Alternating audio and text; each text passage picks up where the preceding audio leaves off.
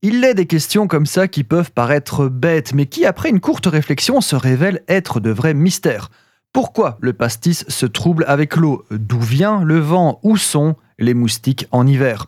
Ou encore la question d'aujourd'hui, pourquoi les aliments accrochent dans la poêle? Au demeurant, ça paye pas de mine, mais savez-vous exactement, précisément pourquoi?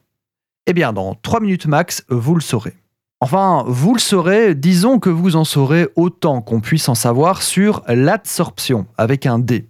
Le phénomène réserve encore quelques zones d'ombre aux scientifiques qui étudient la question, mais rassurez-vous, à notre niveau culinaire, tout va bien. Le fait que votre nourriture colle à la poêle est une réaction chimique, comme souvent, pour ne pas dire comme toujours. Il s'agit donc de l'adsorption avec un D.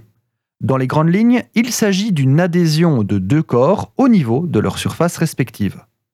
Le meilleur exemple est le filtrage au charbon actif. Le charbon actif est très poreux en surface et les molécules indésirables contenues dans le liquide dans lequel le charbon actif est trempé vont se loger dans ces pores en surface et y rester, filtrant donc le liquide sans avoir eu à le faire passer dans un filtre.